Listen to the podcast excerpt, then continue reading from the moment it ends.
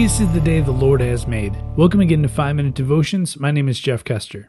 Today we'll be continuing our walk through the book of James, and I'll be reading James chapter five, verses seven through twelve. And as always, I'll be reading from the New Living Translation. Dear brothers and sisters, be patient as you wait for the Lord's return. Consider the farmers who patiently wait for the rains in the fall and in the spring. They eagerly look for the valuable harvest to ripen. You too must be patient. Take courage, for the coming of the Lord is near.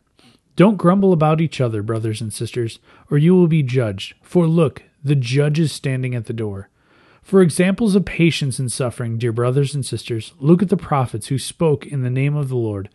We give great honor to those who endure under suffering. For instance, you know about Job, a man of great endurance. You can see how the Lord was kind to him at the end, for the Lord is full of tenderness and mercy. But most of all, my brothers and sisters, never take an oath by heaven or earth or anything else. Just say a simple yes or no, so that you will not sin and be condemned. If you're somebody who talks to my wife on a regular basis, she'll tell you that I'm a very patient individual. And for the most part, that's pretty true. I, I tend to be a very patient person. But in the past few years, my patience has been tested to the limit. You see, I have two young girls at home, and they test my patience constantly, especially the young one who hasn't developed a, a, her vocabulary just yet. And she is getting frustrated because she's trying to tell me something and I don't understand it. So she's getting frustrated that I don't understand her, and I'm getting frustrated because she's getting angry, and it just builds and builds and builds. And then we both end up mad and frustrated at the situation. You see, at this time when James is talking about these people waiting for God, you see, Jesus went to heaven and they thought, well, Jesus is going to be right back, right? He's he's going to go away. We're going to talk, go into all the world, and he's going to be back like next year. Well, next year came and went. Uh, next couple years came and went. Next couple decades came and went. And people were growing very impatient. So now we talk about Jesus coming, and we think it could be any day now. Well, They, they really thought back in the day that Jesus was coming any day. It could be any day, any time. He's not going to be gone that long. We just saw him. So for some of us, the idea of Jesus coming back someday, well, yeah, it's there. But their patience was running thin. You see, they were getting anxious about things. When you lack patience, you tend to get anxious. And as the people that James is talking about here, they're starting to grumble about each other. They're starting to turn on one another because their patience is turning into anxiety and anxiety into anger. Much like my patience runs thin with my daughter, and that turns into anxiety and then anger. You see, we might not be able to relate it to what the people that James are talking about going through.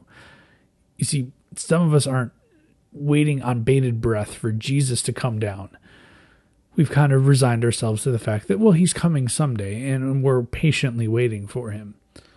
But does that patience travel into other things of your life? You see, I was in Jewel the other day, which if you're from around the country, it could be Ralph's, it could be, um, you know, whatever grocery store that you go to. Uh, but here we in Chicago, we have Jewel. And so I went to the Jewel, and I just found the people around me not patient at all. Yes, it was a little after Christmas, but people were just mean. In fact, my wife went to Target when those are around the country. So my wife went to Target the other day, and she walked in very early. They were even having their morning team meeting. And she just overheard them as she was walking by, and she overheard the manager or somebody rather high up go, and what was what was a negative? What, we're only going to focus on one negative today. What was one negative thing? And one of the workers said, man, the people that have come in here have been really mean. Think about that for a second. People that have come in to buy Christmas presents for the people that they love, the people that come in to spread Christmas joy and Christmas cheer to everybody, are being mean to those serving us and impatient. You see, our lack of patience turns into anxiety, and that anxiety into anger, and that gets portrayed outwardly. And it, you are buying Christmas presents, Christ, Christmas presents for others. And are you displaying Christ when you're doing so? You see, in that moment, what that uh, target worker remembers is, no, people were not. These Christians are not displaying Christ at that particular moment. You see, we need to have patience, just like I need to have patience with my one-year-old.